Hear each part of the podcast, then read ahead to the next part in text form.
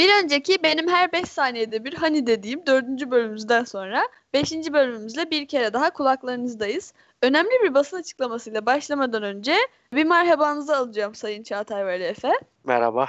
Merhaba. O zaman çok uzatmadan başlıyorum basın açıklamamla. Çok özür diliyorum sayın dinleyicilerimiz. Ali Efe'yi bir tifosi olarak göstermişim ama Ali Efe tifosi değilmiş. Ali Efe Fettel sporcuymuş. ee, ben bu verdiğim yanlış bilgiden dolayı sizden ve Ali Efe'den kendi adıma özür diliyorum ve tekrarlamak ve sağlamlaştırmak adına bir kere daha söylüyorum. Ali Efe, Fe, Ali Efe Fettel sporlu, Çağatay Ricardo sporlu. Ben de şu an tutmuyorum takım ama daha dördüncü bölümünü izlemedim Drive to Survive'ın. Hafif spoiler. Fettel güzel anlatılıyormuş diye duydum. Ben de zaten Fettel sporlu olmaya e, meyilliydim. Büyük ihtimal bir sonraki bölümde beni Fettel sporlu olarak görebilirsiniz. Drive to Survive'a geçmeden önce uzun zamandır hem Formula 1 hem de hayatımızda duyduğumuz iyi haberlerden bir tanesi nadir olan. Sezonun ilk race week'i arkadaşlar. Yarış haftası bu hafta. Pazar günü bir yarışımız var. Heyecanla bekliyoruz Formula 1 topluluğu olarak. Ama Bahreyn'deki yarışa geçmeden önce Bahreyn'de 3 günlük bir test yapıldı. Böyle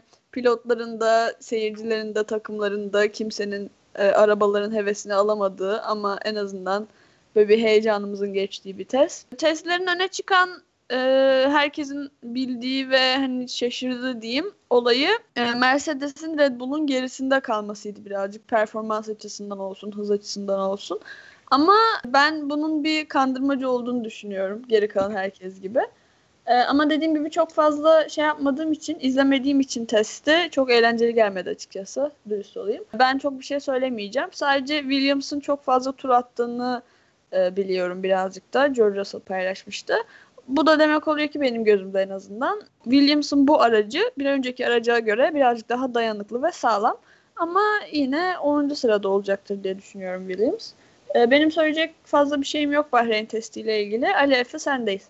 Şimdi şöyle ki Formula 1'in sezon öncesi testlerinde hiçbir takım için net bir şey söylememiz asla mümkün değil. Çünkü Mercedes belki başlamadı ama yarışta direkt olarak pol ve birinciliği elde edebilir bir takım. Bunun dışında full depolarmış zaten. Ee, yavaş olmalarının sebeplerinden birisi de o muhtemelen. Onun dışında söylenebilecek şey e, Aston Martin biraz nasıl denir?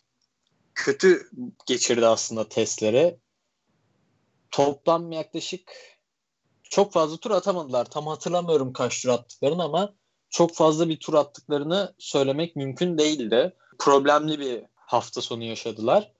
Bakalım bu hafta sonu Bahreyn'de neler yaşayacaklar. bir Uzun bir aradan sonra da yarış haftasına girdik. Gerçekten çok mutluyum. Ee, Özlemiştik.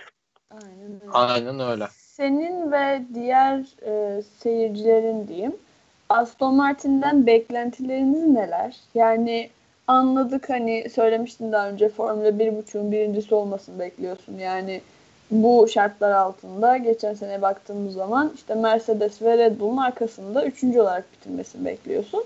Hani böyle baktığın için mi Aston Martin birazcık hayal kırıklığı yarattı testlerde senin için?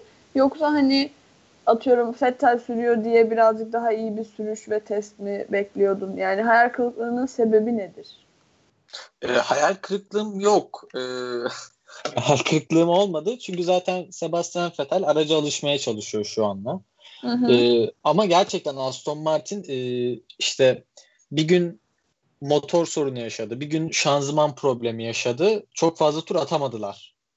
Yani pist üstünde çok fazla göremedik onları. Ama ee... yarış için McLaren'la bu yıl yarışacaklar gibi duruyor. Yine geçen yılki gibi bir üçüncülük savaşı olacak gibi gözüküyor şu anda. Peki Alpin dahil olur mu bu üçüncülük savaşına sence? Yine geçen seneki gibi. Muhtemel. Olmalı yani. Bence de olmalı. Hele ki Fernando Alonso gibi tecrübeli bir sürücüleri varken. Bir gerçi aracı da çok bağlı senin dediğin gibi. Çağatay senin demek istediğin bir şey var mı yoksa McLaren'e başarılar mı diliyorsun? Yani sadece ben başarılar diliyorum şu an. McLaren'e ve öncelikle Ricardo'ya. Aynen öyle.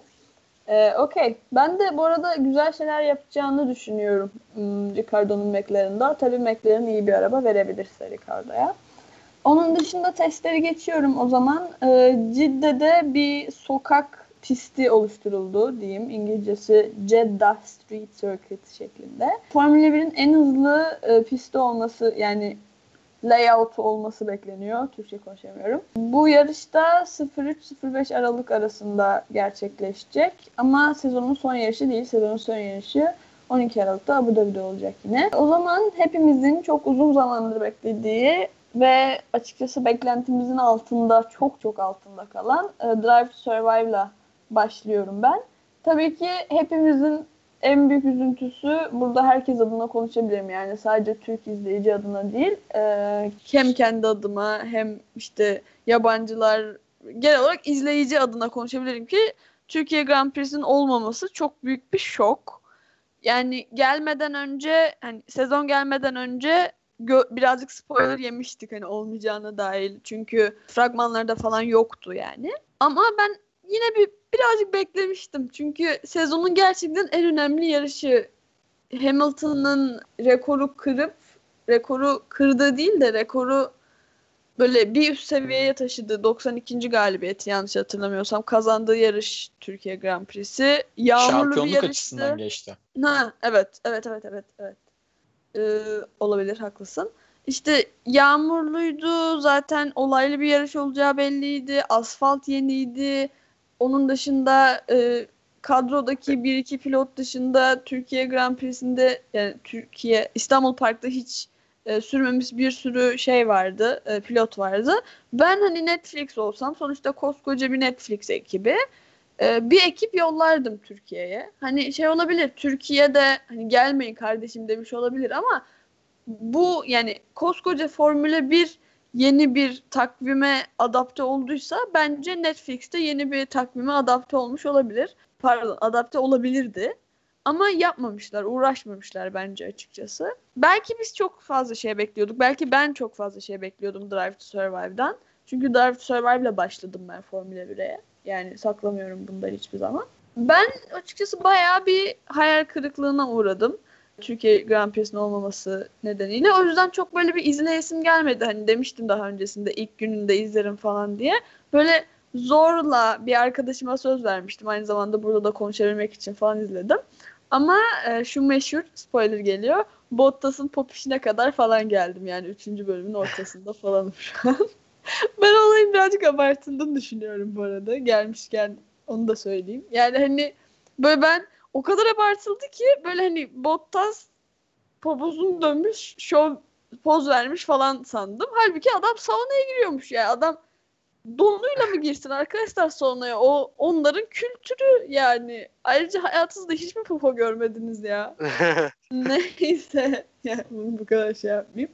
Onun dışında aynı şekilde George Russell'ın Mercedes koltuğuna geçtiği yarışta e, yok sanırım. Ben daha çok ilerlemedim sezon boyunca ama e, sanırım o da yok. Ya, onu da onu da bekledik. Onu da herkes bekledi. Yani hani George Russell iyi bir arabaya binse ne olur diye bekledik. Bunun üzerine bir sürü Oradan şey var. E, tartışmalar var. yapıldı falan. Var mı? Varsa güzel en azından. En azından onu bekleyeyim bari. E, bu arada Mercedes'i gri livery ile gördüm ve kesinlikle alışamadım. Yani Mercedes'in rengi gri tamam evet ama ben o kadar alışmışım ki siyaha o siyahın güzelliğine. Gri livery'e dönse ben alışamam çok net söylüyorum. Son birkaç şey daha söyleyip e, sizin de sö- söyleyecek bir sürü şeyiniz vardı. Çok fazla konuşmadan yani artık daha fazla konuşmadan size bırakacağım. Bence çekimler biraz taraflı olmuş Netflix tarafından. Yani yine dediğim gibi full sezonu şey yapamıyorum ama tahmin edebiliyorum izlemediğim halde. Birazcık Zac Brown ve Christian Horner'ın etrafında dolaşmış Netflix ekibi. Yani diğer işte Günter Steiner olsun, Otmar Bey'in etrafında çok fazla dolaşmışlar. Yani bence taraflı yine. Ama haklarını verebileceğim bir şey var ki çok iyi çekimler ve editler gördüm. O kadar güzel çekmişler ki bazı şeyleri. Böyle SS almak istedim, duvar kağıdı yapmak istedim, gif yapmak istedim falan ama Netflix buna izin vermiyor biliyorsunuz. Bu güzel şeylerden bir örnekte ilk bölümün 5 5 dakikasına kadar falan Daniel Ricciardo'yu çekmişler. Böyle Ricciardo'nun kocaman gülüşünü falan çekmişler. O 20 kişilik fotoğraf çekiminin yapıldığı yerde. Orada bir kalbimi çaldılar. Ben birazcık yumuşadım. Ama milliyetçi duygularım kabardı sonradan ve hayal kırıklığım hala sürüyor. Aynı zamanda sanırım Ali Efe sen teyit et bu bilgiyi ama V-Ray Says One'dan ve bu um, Black Lives Matter'dan da çok fazla bahsetmemişler galiba. Tamam biraz politik ama sonuçta Formula 1 ve dünyayı salladı bu. Ve sen de Formula 1 ile ilgili bir şey çekiyorsan ve özellikle de senin şampiyonun buna bu kadar önem veriyorken ve bu uğurda savaşıyorken diyeyim bence birazcık daha fazla yer verilmesi gerekiyordu diyorum ve konuşmamı bitiriyorum. Black Lives Matter konusunda Hamilton konuşurken değiniyor. Güzel. Kaçıncı bölümde olduğunu hatırlamıyorum ama değiniyor. Türkiye konusuna gelirsek şimdi şey şöyle ki küçük bir sorun var. Küçük bir sorun var başlamadan önce. Ee, sadece Hamilton mı değiniyor peki bu olayına? Yani çünkü işte bir Race As One yaptılar, arabaların rengi değişti, insanlar diz çöktüler falan hani bu, bu görüntülerin hiçbirini almamış mı Netflix şeyin içine? Görüntüler Zaten. koymuş. Koymuş görüntüleri. Ama Hamilton konuşurken şey o sırada koyuyor. İşte bir bölümün bir bölümünde vardı. Tam hatırlamıyorum ben de. Türkiye Grand Prix konusuna gelirsek şimdi şöyle ki Türkiye Grand Prix'si sonradan belirlenen bir olay oldu. E, aynı şekilde Portekiz ve e, İtalya'daki Mugello da sonradan eklenen pistlerdi. Ve bu pistlerdeki görüntülerin hiçbirisi zaten konmamış. Yani sonradan eklenen pistler olduğu için Netflix gidip bunları çekmek istememiş olabilir. Onların olmaması bu yüzden bir şey. Ama tabii ki keşke olsaydı ama olmamış. Yani evet, yapacak bir şey yok. Gerçi aynen yani Perez podyum gördü işte Stroll pol aldı. Ee, son bölümde Fettel var gerçi. de podyumdaydı. Aynen. Son bölümde Stroll'ün pol aldığını falan göstermişler Türkiye Grand Prix'sinde. Ama işte toplam bir dakika falan geçiyor yani. Görüntüler o kadar. Benim demek istediğim yani evet takvimden sonra takvimden sonradan eklendi falan anlıyorum ama hani bu adamlar da amatör değiller. Anladınız mı? Bence birazcık emek ve zaman ve o diplomasiyle birazcık uğraşıp Türkiye'ye ve hatta Mugello'ya ve Portekiz'e de gidilmeliydi. Yani sadece bence uğraşmak istememişler ve bir yerlerinde patlamış uğraşmadıkları emek. Çünkü Türkiye Grand Prix'si çok iyiydi. Yani, yani Türkiye evet. Grand Prix'sinin olması birazcık Netflix açısından da şanssızlık olmuş. Yani bizim gitmediğimiz yarış iyi oldu falan diye. Ben yine de birazcık daha emek verip gitmeleri gerektiğini düşünüyorum. Eğer hani bizim bilmediğimiz ve göz önüne almadığımız başka bir sıkıntı yoksa tabii ki. Onun, Onun dışında... haricinde benim en sevdiğim bölüm dördüncü bölüm oldu. ee, Fetal bölümü. Aynen Fetal bölümü. Çünkü gerçekten orada yani açıklamışlar ve güzelce gözükmüş her şey. İşte e, Twitter'da falan da paylaşılmış zaten o bölümden çoğu şey. Güzel bir bölümdü. Ben sevdim o bölümü. Onun dışında söylenecek çok bir şey yok. İşte klasik bir belgesel olmuş. Yani klasik bir belgesel olmamasını umuyorduk biz. O yüzden umutlarımız yarıda kaldı diyeme diyemeyiz. Çünkü ben Türkçe konuşamıyorum. Ee, üzüldük diyelim. Devam ediyorum. Formula 1 ile ilgili benim e, nacizane kişisel bir tavsiyem olacak size sayın dinleyicilerimiz. Vasıtalar diye bir podcast var. Apple Podcast'te ve Spotify'dan ulaşabilirsiniz buna. Biz burada Formula 1 ile ilgili birazcık boş muhabbet yapıyoruz.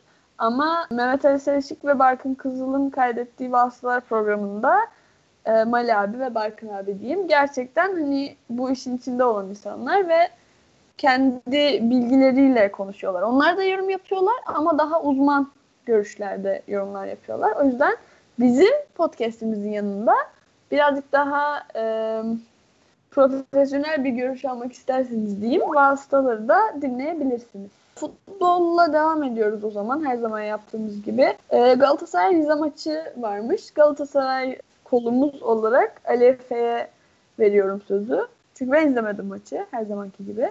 Hemen gireyim. Maç 4-3 Rize'nin galibiyetiyle sonuçlandı. Maçta iki forvet oynadık. Evet ama yani çok iyi bir oyun sergilediğimiz söylenemez. Ee, zaten maçın kaybedilmesiyle de olası bir Beşiktaş şampiyonluğu iyice perçinlenmiş oldu. Ben Beşiktaş'ın şu saatten sonra da şampiyonluğu bırakacağını düşünmüyorum. Ve kendilerini şimdiden tebrik etmek istiyorum. O zaman derbiyle devam ediyoruz. Fenerbahçe derbisiyle. Şaşırtıcı bir şekilde ben izledim bu maçı. Yani en azından ikinci yarısını izledim. Çünkü yapacak başka bir şeyim yoktu. Ders çalışmak istemiyordum. Netflix'te sarmıyordu bildiğiniz gibi. Ben 2-3 tane böyle futbol uzun zamandır takip etmeyen biri olarak yanlış sayılabilecek belki de yorumlarımı söyleyip e, konunun eksperi Çağatay'a bırakmak istiyorum sözü. E, öncelikle maşallah diliyorum. Di, dilemiyorum diyorum. Şuraya bir nazar boncuğu emojisi koyuyorum. Beşiktaş'ın savunma maşallah sur gibi, kale gibi yani. Hani hiçbir şey geçmedi gerçekten. Geçen de gol oldu zaten. E, güzel goldü bu arada Ozan Tufan'ın golü. E, Beşiktaş bir de çok iyi top döndürüyor. Yani bayağı isabetli falan paslar atıyordu benim gördüğüm şey kadarıyla. Fenerbahçe'de onun aksine gerçekten kimse koşmuyordu. Hatta ben bunu Çağatay'a sordum. Çağatay da onayladı. Koşacak insan yokmuş falan diye. Ee, bahsedersin zaten Çağatay'a sonra da. Yani ben gerçekten gördüğüm Beşiktaş'tan çok memnun kaldım. Çünkü benim görüşüm çok önemli. ama gerçekten maşallah diyorum 100 kere, 41 kere artık kaç kere demem gerekiyorsa. Çünkü benim maşallah dediğim 3 gün yaşamıyor e, genelde arkadaşlar. Bu Böyle devam. Şey. Evet. Beşiktaş şampiyon diyoruz o zaman. Totemimizi yapıyoruz ve e, Çağatay sendeyiz. Yani maçı full izleyen biri olarak ilk yarıda yine bir ortada dönen oyundan sonra ikinci yarıda takıma ne oldu bilinmez. Bir anda dakika 80'e kadar Beşiktaş'ı full bastırdı. Dakika 80'den sonra ise Fenerbahçe'nin daha çok ileri gitmeye başladığını gördük. Senin de dediğin gibi takımda hiç kimse koşmadı. Bir nebze Ozan Tufan bir şeyler yapmaya çalıştı. Zaten Sosa ve Ozan'ın girdikten sonra takım daha çok ileri basmaya başladı. Forvetlere yine değinmiyorum. Artık gerek yok. Sezon sonunda o Samatta'ya 6,5 milyonu vereceğiz. ve elimize de güzel patladı. Artık 2 milyona mı satarız, 3 milyona mı satarız bilmiyorum. Yani pek söyleyecek yok. Ya zarardayız orası bir şey, kesin. Bir şey sormak istiyorum o zaman sana. Ben sol kanata çok fazla top geldiğini gördüm. Yani Fenerbahçe'nin her atağında sürekli yani Fenerbahçe'nin her atağı Caner Erkin'e bir şekilde sol kanada ve köşeye doğru top gidip sonra Caner Erkin'in bir şekilde ya tekrar içeriye doğru pas vermesi ya da ceza sahasını orta açmasıyla biten bir hücumdu. Yani Caner Erkin sence iyi mi oynadı, kötü mü oynadı? Çünkü ben karar veremedim. Yani isabetsiz attı çok fazla. Bir yandan da dediğim gibi her hücumda top Caner Erkin'in ayağından çıkıyordu ve hücum oluyordu. Yani. Ya şöyle söyleyeyim bu Caner Erkin'in zaten klasik oyunu. Hani Fenerbahçe'nin de artık klasik oyunu oldu. Orta kafa gol oyunu. Yani başka bir taktiğimiz olmadığı için topu Caner'e veriyoruz. Ne yaparsa yapsın diyoruz resmen. Takım o kadar kötü durumda yani. Ya ben tamam. bile fark ettiysem gerçekten kötü bir durumda. Ya tamam hani bazen çok zor orta açıyor da yani bir maçta da 10-15 tane top deniyor yani. Yani bir zahmet bir tanesi düzgün gitsin. Birkaç tanesi. Tamam o zaman bence eğlenceli Benim Çağatay Bey'e bir sorum var. Buyurun. Buyurun. Çağatay Bey Mesut Özil nerede? Mesut Özil nerede? Mesut Özil mi? Tribünde. O. Falcao'nun yerini mi aldı? Aynen aynen. Kanka analiz yapıyorlar. Falcao yanında bekliyor. Bir sakatlansın artık. Yok yok aman aman. Nazar değmesin kontratımı aldım. Takıma geldim. Maaşımı da alacağım zaten işte. Paramı da alacağım. Ben birazcık sakatlanmış numarası yapayım, oynamayayım falan demiş olabilir mi? Bunları ilk defa görmüyoruz. Falka kaç aydır yatıyor. Yoksa planlanmış bir şey mi bu yoksa Mesut Özil gerçekten sakat? Ya bence gerçekten sakattır. İşte göreceğiz bakalım. En azından ona dönmezse. diyorsun değil mi? Aynen. O zaman anlarız her şeyi. O zaman e, futbolun son gündemi diyeyim bizim konuşacağımız. Dünya Kupası elemeleri ve milli takım maçlarımız varmış. Hatta bu yüzden e, biz iddia vermeyeceğiz bu bölümümüzde. Çünkü oranlar ve maçlar yok milli takım arasından dolayı. Çağatay yine sendeyiz milli takımla ilgili konuşmak üzere. Ee, ilk maçımız 24 Mart'ta Hollanda, ikinci maçımız 27 Mart'ta Norveç ve 30 Mart'ta da Letonya ile oynayacağız. Ben Letonya'dan bir galibiyet, Norveç'ten bir beraberlik, Hollanda'nın da bizi yeneceğini düşünüyorum. Ya şu Norveç maçına da çok güvenmiyorum. Haaland, Haaland faktörü. Ya kadroda mı gerçi onu da bilmiyorum ama Eğer Haaland varsa işimiz zor diyorum. Şu anda kadroya bakıyorum ve bir forvet sorunumuz var. Nasıl yerine? Hoş Yine geldin forvetimiz yok. Fenerbahçe. Evet yine hoş geldin Fenerbahçe. Stoperlerde bir sıkıntı yok. Klasik Merih Demiral, Çağlar oynar. Orta Evet, sahada büyük olasılık Mert oynar. Ama ben Altay'ın oynamasını istiyorum. Ay Altay çok iyiydi dün. Bence de bence de Dün Altay zaten- oynamalı ya. Fener'e farktan kurtaran isim yine Altay'dı. Evet. Aynen Evet. öyle. Uğurcan da helal olabilir. olsun.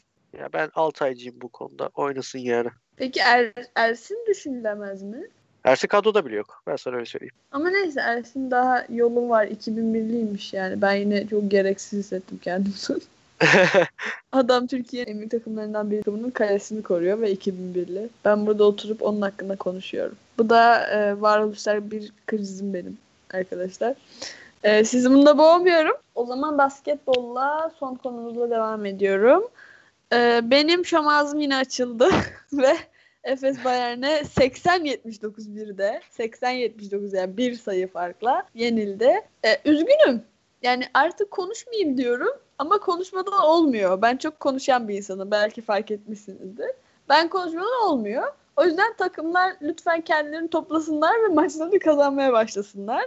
Çünkü şomaz şomaz nereye kadar? Yani devam ediyoruz Efes'ten. Buyurun. Ben o maçı izledim ve Efes gerçekten bu zamana kadar belki de görmediği bir savunmayla karşılaştı. Bayern Münih çok sert bir savunma ve içe gömük oynadı. Böyle oynayınca da e, Efes ilk periyodun sonuna doğru aslında farkı iyice açmıştı ama Bayern sonra geri dönmeyi iyi bildi. Efes adına aslında güzel bir sınav oldu. Zaten şu anda ikinci, üçüncü, birinciliğe oynuyorlardı. Normal bir mağlubiyet alsınlar yani mağlubiyeti alacak sonuçta eninde sonunda. En azından böyle eksiklerini görerek daha çok çalışma fırsatı buluyorlar. Bence iyi bir mağlubiyet oldu. Ben de demek istiyorum ki Almanlar bu spor işini yapıyor arkadaşlar. Özellikle Bayern Münih özelinde yani yapıyorlar. Gerçekten yapabiliyorlar. Ya Bayern Münih'e karşı Fener'in de Efes'in de pek şansı tutmadı. Yani biz önde götürdüğümüz maçı kaybettik. Efes kötü bir mağlubiyet aldı bir sayıyla.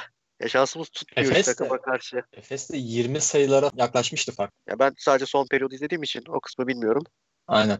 Büyük ihtimal bundan sonra çoğu takım da Efes'e böyle bir savunmayla yaklaşacak. Bakalım ne kadar çözebilecek Efes bu problemi. Ya koçun da Aynen büyük bir etkisi var. Bayern Münih koçundan ben gayet memnunum. Yani beğendiğim bir koç.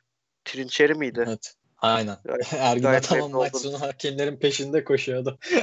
Ya hani o son pozisyon bana göre tertemiz bir blok diye yani. Saçma zaman bir Ama ses oynadılar. Var. Bir şey var orada. Bir müdahale var aslında ama Ama hakemler çok fazla artık- irdelemeye gerek yok artık. Olmuş Ol, bitmiş. aynen öyle.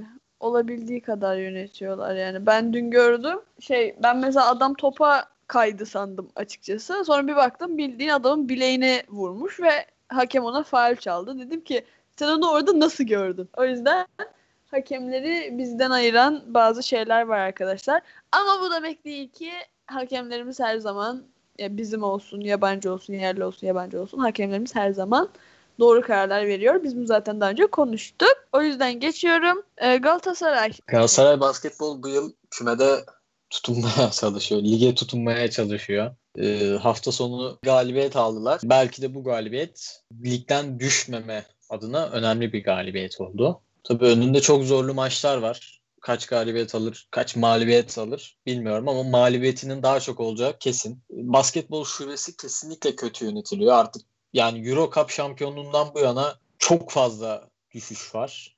Bir türlü toparlanamadı basketbol takımımız. Yani yönetimin bir el atması lazım oraya. Kadın basketbolda da öyle sanırım. Kadın basketbol demişken birazcık sansasyonel bir derbi maçı vardı Galatasaray Fenerbahçe sanırım. İzlediniz mi maçı? Ben sizin bana yolladığınız şeyler sayesinde haberdar oldum da. Tek maç Ee, değil galiba. iki maç oynandı sanırım. İki, iki maçtı. Ee, Fenerbahçe ilk maçı 17 sayıyla yanlış hatırlamıyorsam farkla kazandı. Evet İkinciyi 17. Galatasaray 10 sayıyla kazansa da averaj farkından Fenerbahçe Euroleague kadınlarda bir üst tura çıkmaya hak kazandı. Kendilerine başarılar Tebrikler. diliyoruz. Hı hı. Bunu söylemişken bir de Euro Cup kadınlarda iki Türk takımımız karşılaştı geçen hafta. Elazığ İl Özel İdare Basketbol takımı üst tura çıkmıştı. Ee, elenmişler. Zaten genç ve yeni bir takım aslında Euro Cup'ta kendilerine seneye başarılar diliyoruz umarız. Türkiye'ye kupa gelir yine. Fenerbahçe'nin Euroleague'de Ekaterinburg'da ben final oynayacağını düşünüyorum ve bu sene artık o kupanın gelmesini bekliyorum. Hı hı. Ligde zaten şampiyon olacağımızı yani çoğu kişi düşünüyordur.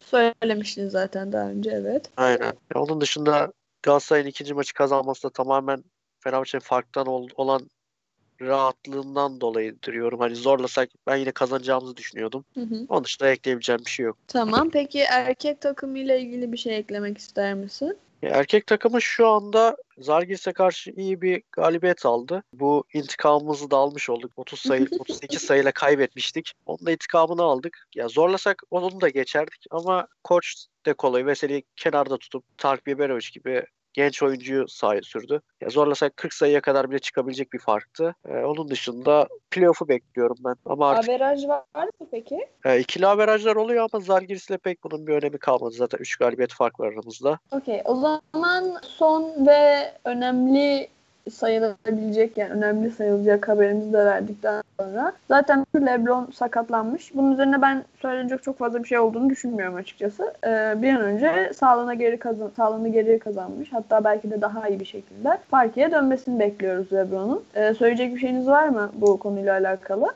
Benim Umarız yok, bir an senin önce döner. NBA'yi takip edemediğim için pek yorum yapamıyorum.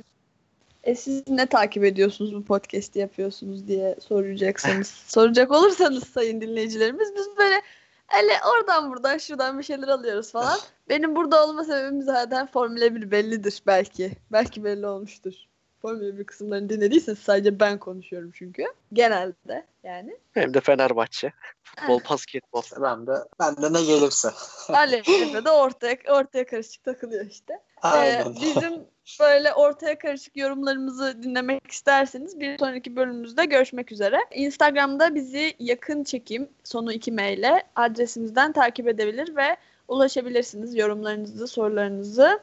Ee, bekliyoruz. Yani interaksiyona geçmek sizinle bizim için büyük bir zevk. Aynı zamanda podcast'imizi takip etmeyi de unutmayınız. Spotify, Apple Podcast ve Google Podcast üzerinden yayınladığımız podcast'imizi. Yakında, çok yakında yeni podcast içeriklerimizde de karşınızda olacağız. Bir sonraki bölümümüzde görüşmek üzere. Hoşçakalın. Görüşürüz. Hoşça, hoşça kalın.